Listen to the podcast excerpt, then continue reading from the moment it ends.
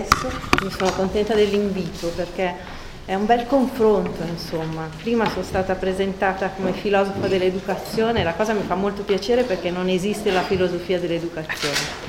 Per cui non sono né una filosofa, ne ho sentiti tanti qui veramente eh, che è un piacere ascoltare e non sono neanche una psicanalista, per cui sono modestamente una pedagogista, però ci tengo veramente tanto perché eh, sta un po' meglio, diciamo così, della filosofia dell'educazione, la pedagogia, resta qualcosa della pedagogia, anche se sta prendendo, ormai l'ha presa ampiamente, una china eh, che non mi piace molto, ecco, devo dire. Quando ho iniziato a occuparmi di pedagogia, di educazione, era una stagione molto effervescente, sorgiva, si chiudevano le vecchie scuole magistrali, nascevano le facoltà allora di scienze della formazione, c'era molto fermento e io mi ero innamorata di un sogno, diciamo così, che si chiamava clinica della formazione, così capite cosa c'entra la psicanalisi.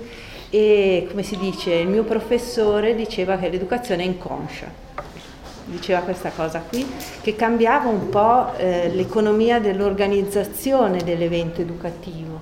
Inconscia poi bisogna capire perché fra tutti gli allievi di, di Riccardo Massa ognuno ha una psicanalisi diversa, per cui è un, è un bel dibattito, diciamo così però diceva che è eh, inconscia in senso lato, mentre in senso stretto è un altro tipo di dispositivo l'educazione, è un dispositivo progettuale, metodologico e pragmatico, esperienziale.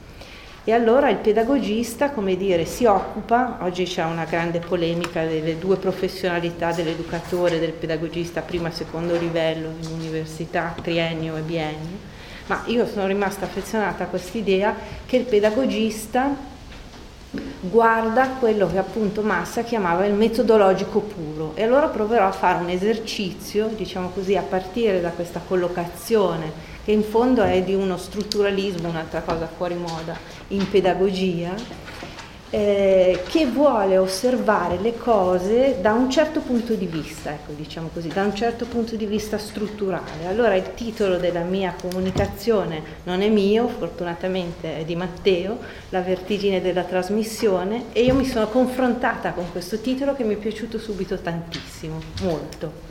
Allora, ho provato a pensare intanto le nostre rappresentazioni dei due termini, vertigine e trasmissione.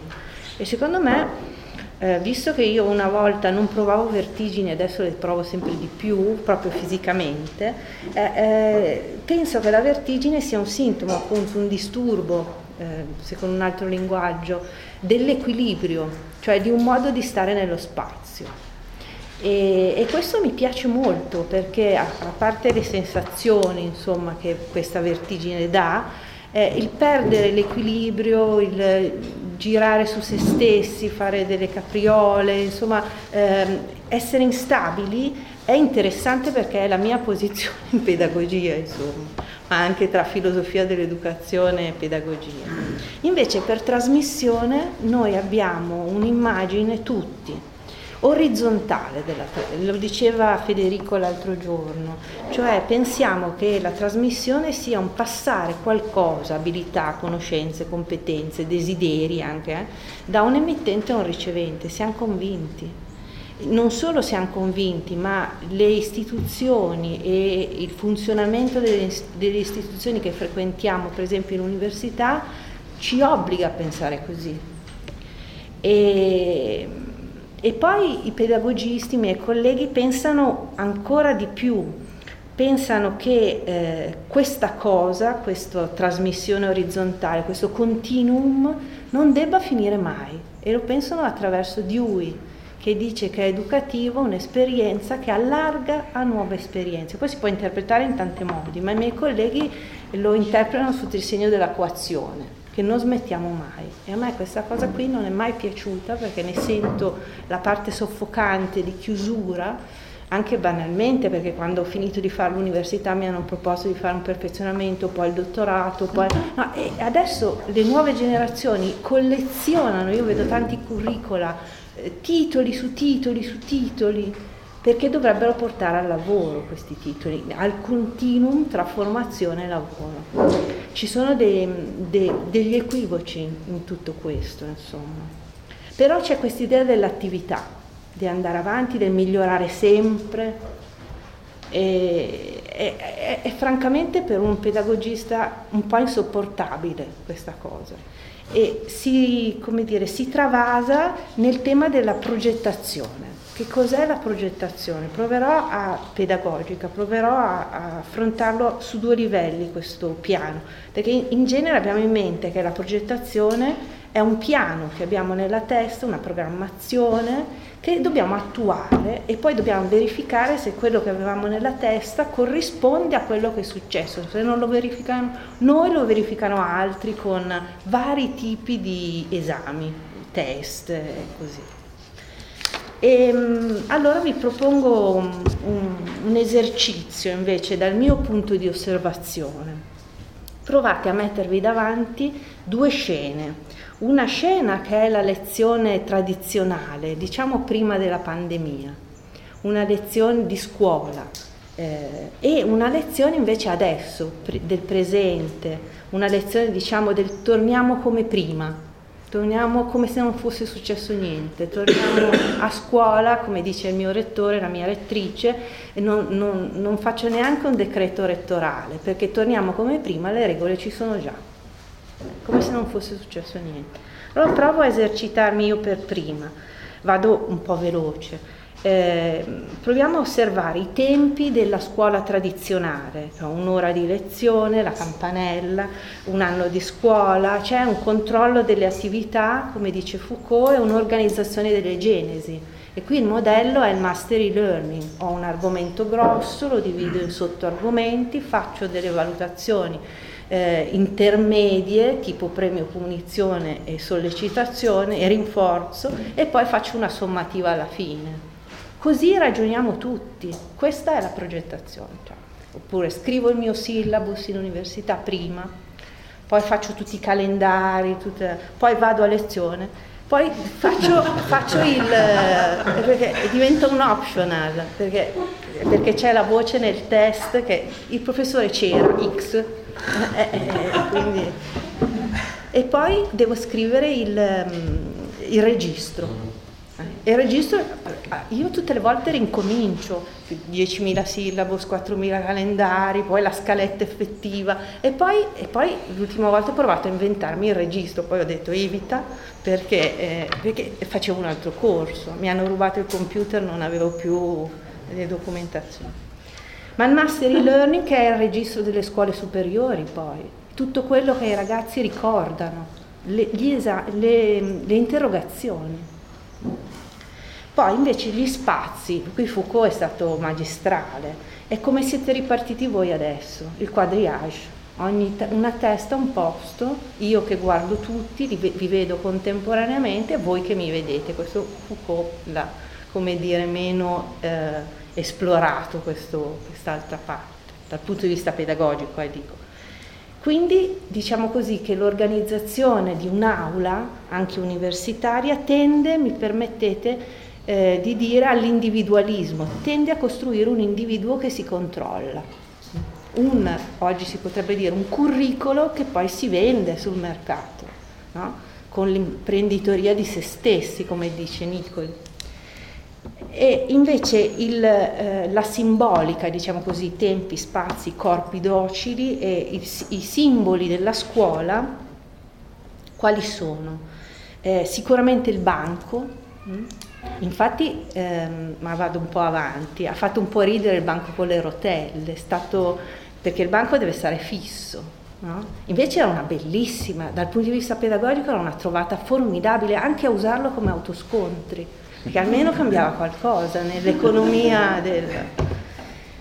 Invece quel banco lì serve a costruirti come individuo e poi a essere cumulabile. Foucault lo spiega splendidamente perché poi lo devi comporre, disporre, impiegare. Invece la didattica a distanza, altra scena.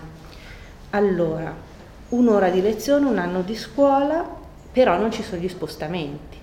Non c'è, per esempio in una ricerca che ho fatto in una scuola Mila- dell'Interno milanese, non c'è il passaggio in autobus, che è tutto quello che resta della vita scolastica, tutto il piacere del non sono ancora a scuola, non c'è la macchinetta che tra una lezione e l'altra, e, e però invece lo spazio è lo spazio privato, lo spazio della camera.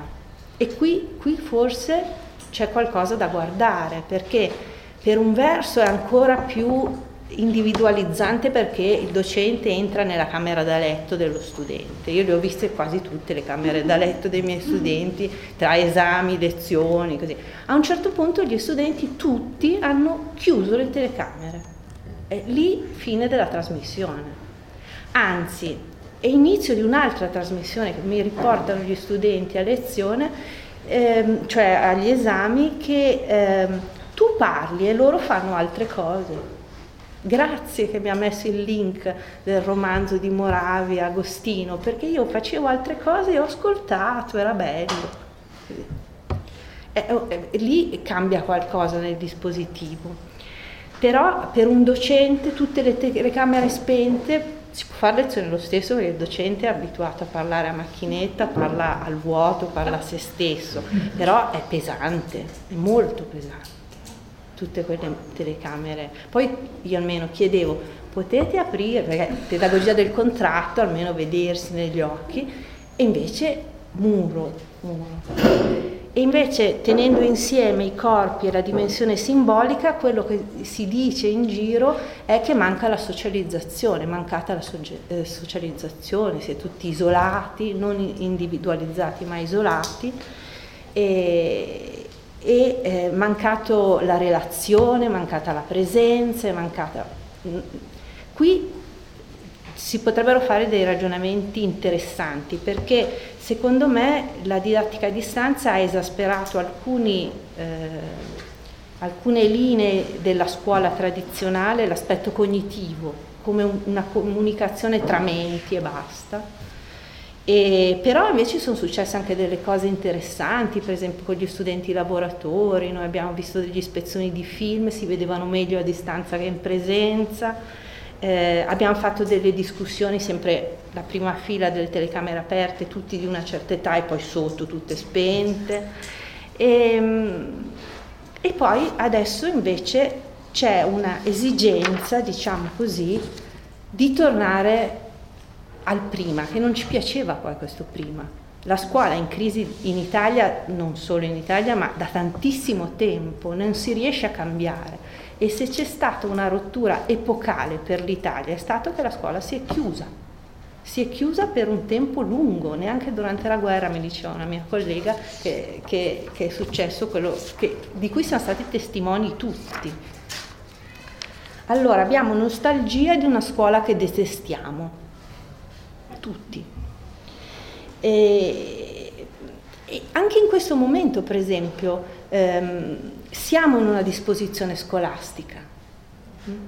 Anche se io sto dicendo, che avete già capito, che mi piace fino a un certo punto, però la riattualizziamo. Eh, Secondo me, per provare a cambiare la scuola, la scuola, cambiare la trasmissione, avere un'altra immagine della trasmissione, appunto si deve provare a pensare alla trasmissione in termini verticali, vertiginosi, non orizzontali di comunicazione.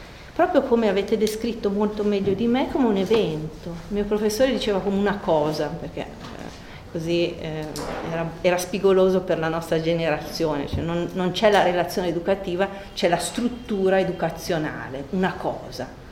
Però è più facile pensarla come, è una sua espressione, accadere educativo, come evento. Ma insomma non qualcosa che si possa ridurre a una relazione, a me piace molto la relazione educativa maestro-allievo, tutto il tema del transfer, dell'eros pedagogico, c'è, ma non è riducibile all'accadere, mm? oppure ai contenuti, alla sequenza dei contenuti.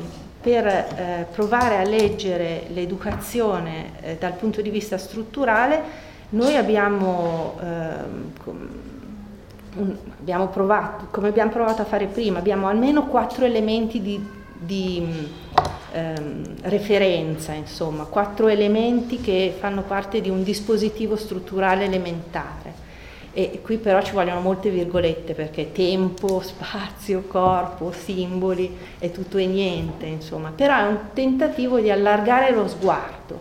Eh? E per esempio di questa sala dove siamo noi adesso, incominciare a guardare le finestre, come sono disposte le sedie, i punti luce, i tavoli, le grandezze, le distanze e provare a guardare il contesto, ma il contesto ampio del dispositivo, come dire come siamo arrivati qui, quali sono i rituali che ci tengono insieme, eh, quali sono i momenti di eh, inizio e i momenti di fine perché pensarla semplicemente in senso orizzontale forse è un prezzo che noi paghiamo, un artificio retorico alla nostra tradizione. Allora, qui vi vorrei, eh, come dire, far fare una specie di pausa e provare ad avere tre ancoraggi differenti, tenendo in sospeso le due immagini della scuola di prima e la scuola di adesso. Allora, ehm, c'è un testo fondamentale che conoscete meglio di me, che è la dottrina platonica della verità di Heidegger, nel quale Heidegger descrive quello che fa Platone secondo lui quando ehm, racconta il mito della caverna. A me questo testo piace molto, lo trovo fondamentale perché spiega i destini comuni della filosofia e della pedagogia, perché sono intrecciati, perché noi eh, in pedagogia pensiamo che eh, cioè, appiattiamo la domanda pedagogica sul come occorre comportarsi, come bisogna comportarsi nei confronti della verità, come bisogna comportarsi come maestro, come allievo. E, e Heidegger nel, insomma, descrive insomma, ehm, la narrazione di, di Platone attraverso quattro passaggi che conoscete tutti, anzi forse tre più uno, non so, ci pensavo prima. Eh, il primo, gli uomini nella caverna, e, e quello è lo svelato, poi fuori dalla caverna più svelato, quindi la vorrei fare un po' alla Dewey, più svelato e, e, poi massimamente svelato quando ti sei abituato e guardi le idee, ma io qui appunto riduco la filosofia dal punto di vista pedagogico, faccio diventare l'iniziazione del filosofo una delle tante iniziazioni di cui il pedagogista può parlare. Però è interessante che eh, Platone, Heidegger, insomma loro parlino di un passaggio dalla paideia alla paideia, cioè la formazione è un passaggio. Qui c'è qualcosa di orizzontale, sempre perché è un passaggio, però sono più passaggi, forse progressivi, e poi c'è un ritorno, almeno qualcosa si mette in movimento. Insomma.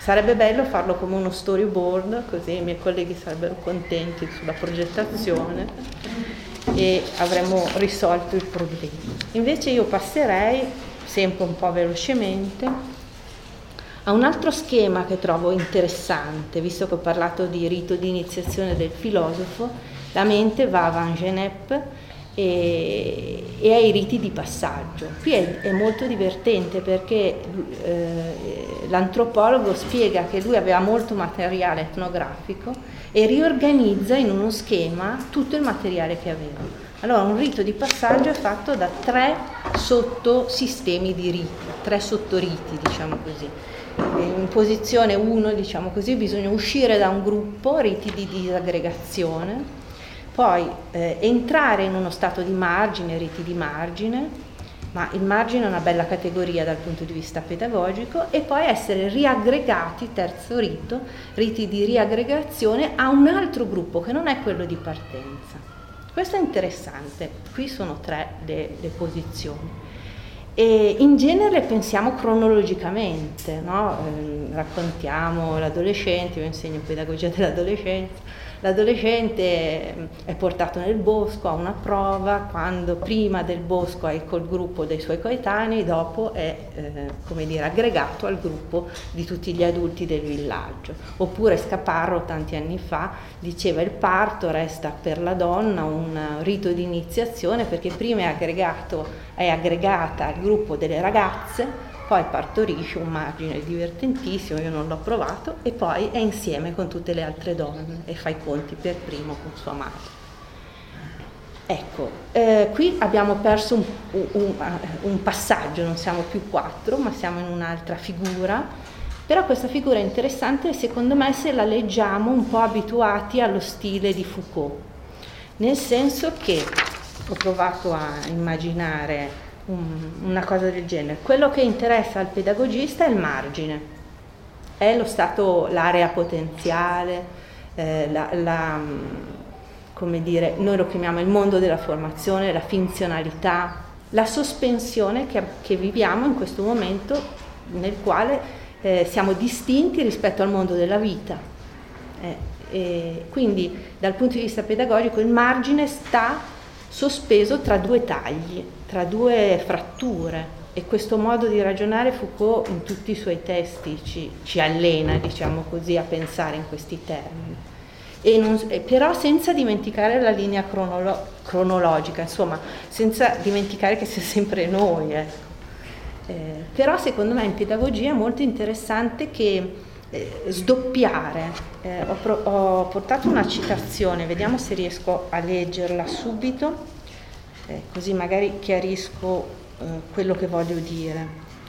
Eh, l'ordine spaziale, temporale e simbolico, qui ci mancherebbero i corpi, dell'avventura, perché si sta parlando dell'avventura, coincide con l'ordine strutturale dell'esperienza educativa e di qualsiasi oggetto pedagogico. Cioè l'avventura, qualsiasi oggetto pedagogico e la, il dispositivo strutturale di cui parlavo prima affondano le proprie radici nella vita reale nel momento stesso in cui se ne distanziano, istituendo un nuovo campo di realtà che rifluisce in essa, riorganizzando, ristrutturando le sue significazioni più profonde.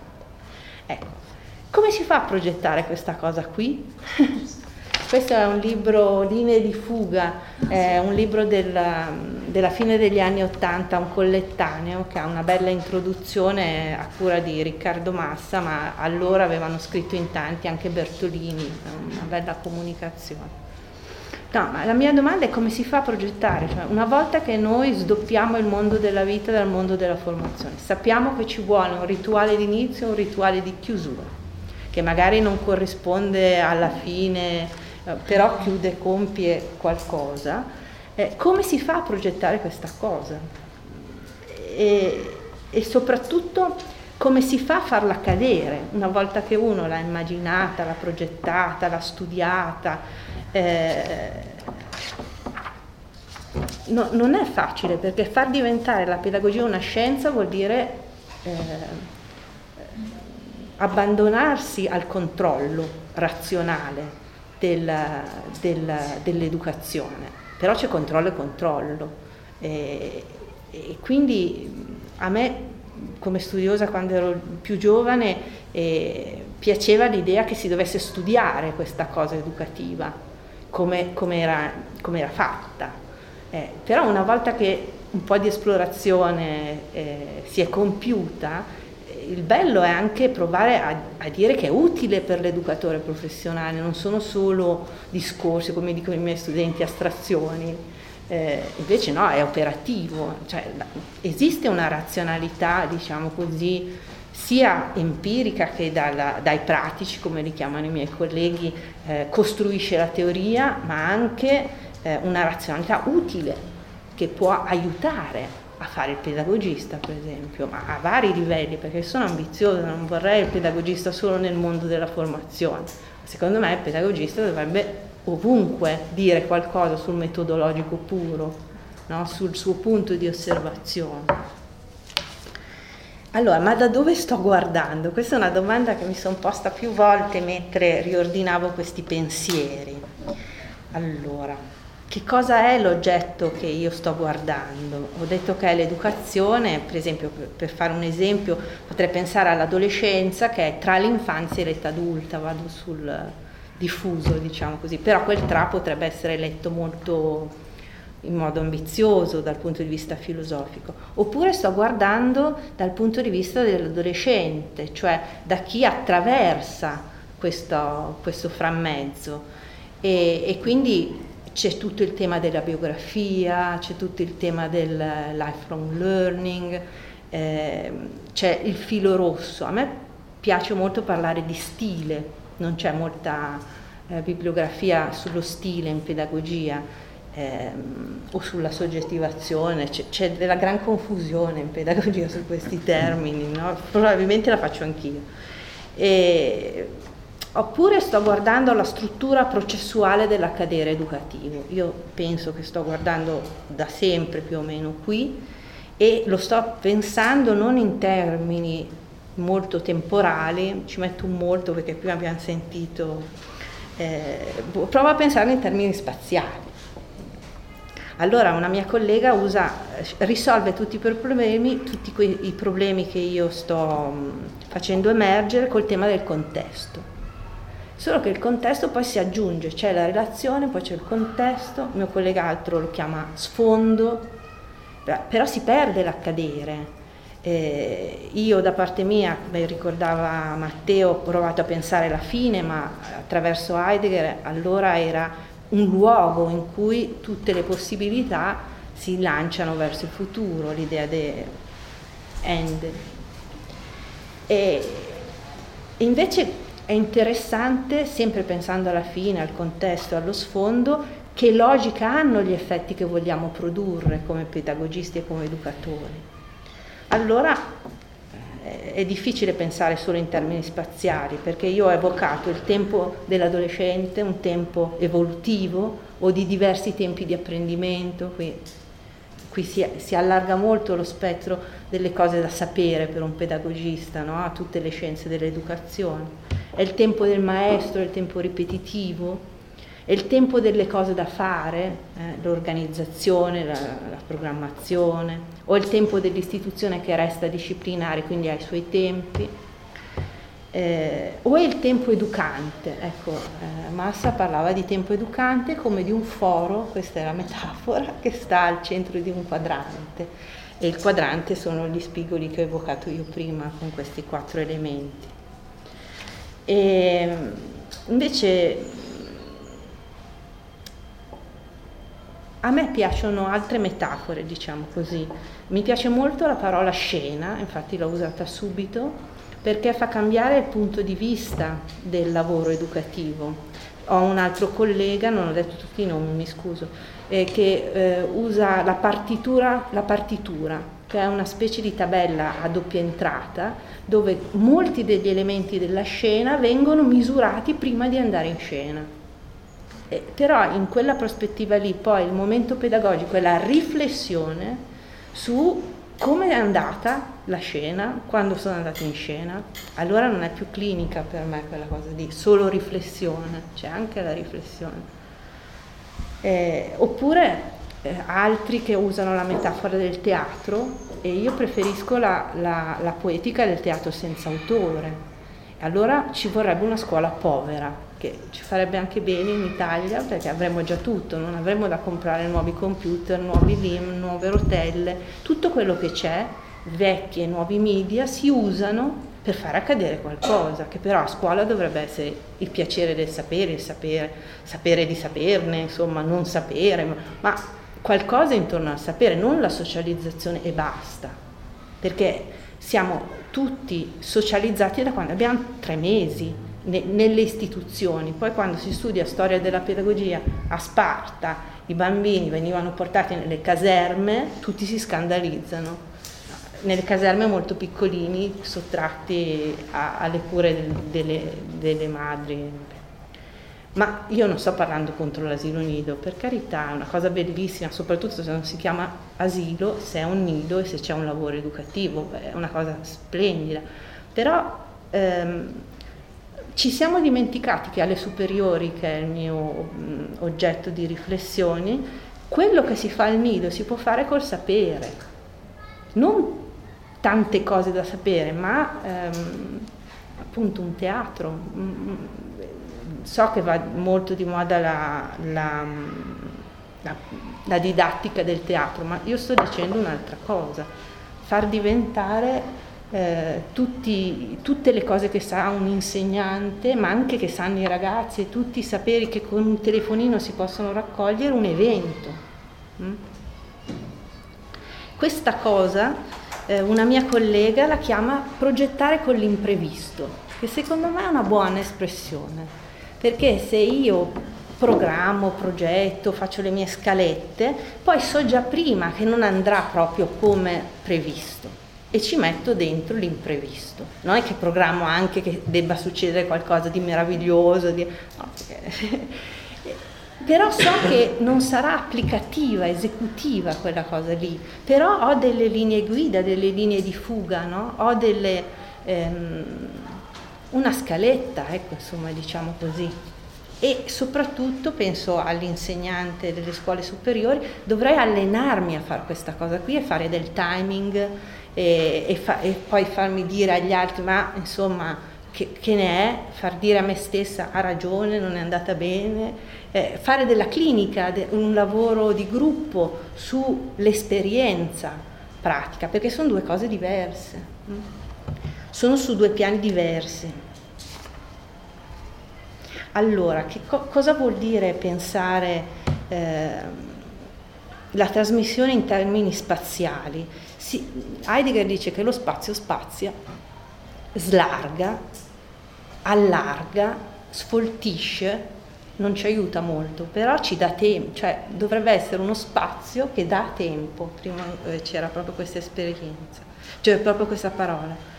E secondo me progettare la formazione significa ricordarsi che no, il mio piano no, non andrà a buon fine come vuole un ingegnere, ma non perché ho programmato male o ha torto l'ingegnere, ma perché non, non sarà adesivo la realizzazione, la riuscita. E io però posso predispormi e predisporre le cose in un ambiente, in un teatro, in modo che possa accadere qualcosa. Eh, una, una possib- darci una, poss- una possibilità non prevista e non prevedibile Forse questo è veramente eh, il cambiamento, perché anni fa si voleva togliere non solo in Italia la parola pedagogia e sostituirla con la parola metabletica, perché la pedagogia era la scienza del cambiamento. Eh. E alla mia generazione è rimasta questa idea che l'oggetto della pedagogia è il cambiamento. Però bisogna dargli tempo, so, dargli spazio, slargarlo, allora, tornando all'immagine, alle due scene iniziali, io penso che, a parte la rottura del lockdown, che quella è stata oggettiva una rottura, non siamo andati a scuola, non siamo andati all'università, l'università si è chiusa.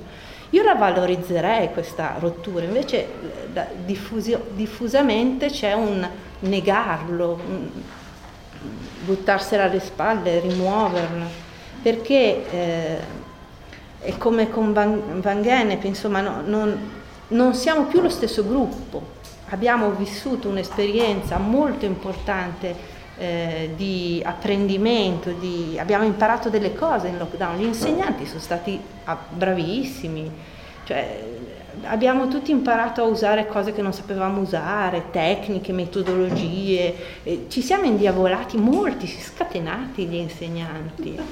Eh, eh, io ho caricato sulla mia pagina e-learning materiale per 3-4 corsi, infatti avevo pochi studenti poi a, a, a, due anni fa agli esami, eh, ma, ma, anche sentivo di altri, anche alle scuole elementari, cioè, e invece quello che sentiamo di più è che in una casa piccola, pochi computer, i genitori volevano che i figli uscissero di casa, lavorare a casa, ma invece valorizzare eh, soprattutto quest'idea, ehm, persino didat- la didattica pedagogica si è accorta che bisogna fare didattica ibrida e io trovo grandioso, che non si può fare solo come avevano detto loro, ma bisogna aprirsi. E allora io la chiamo ancora DAD, ma si chiama in mille modi diversi.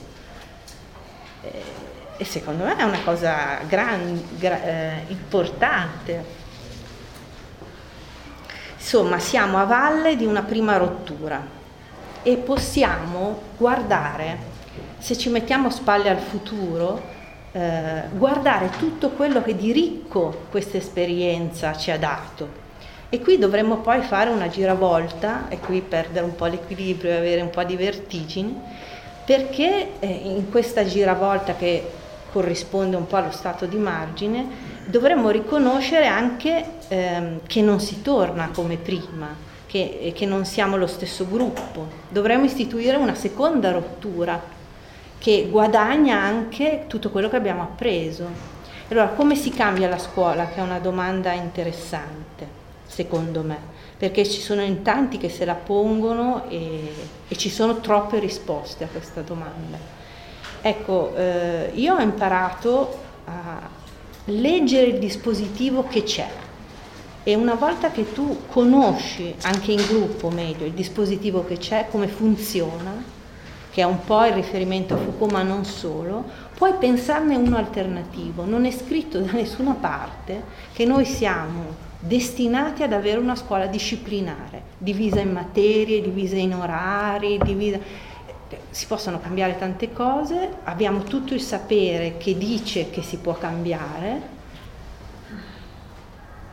ma dobbiamo pensare, dobbiamo pensare a un dispositivo nuovo sfruttando quello che c'è, secondo me, e si, e si, può fare non inventando o proiettando al di là, eh, oltre quello che già maneggiamo, insomma. Non so come finirà con la formazione docente, stanno discutendo in questi giorni, credo che siano a livello della, della spartizione dei CFU tra pedagogia e didattica credo che siamo ancora lì perché vent'anni fa era tra pedagogia e, didatti- e, e discipline, i disciplinaristi e adesso ci facciamo anche la guerra interna, eh, ma no, non, è sempre come dire una rappresentazione oriz- orizzontale della trasmissione, invece pensarla in termini vertiginosi corrisponde avere anche nuove competenze, più performative.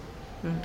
E allenarle, perché non è, non è non è impossibile allenarle anche in università. Io sono riuscita a allenare con, con, le scene di film in DAD a distanza persone che non ho mai visto. Qualcosa può succedere, certo, magari in presenza, con degli attori veri, con eh, il coreografi, insomma si può lavorare a vari livelli.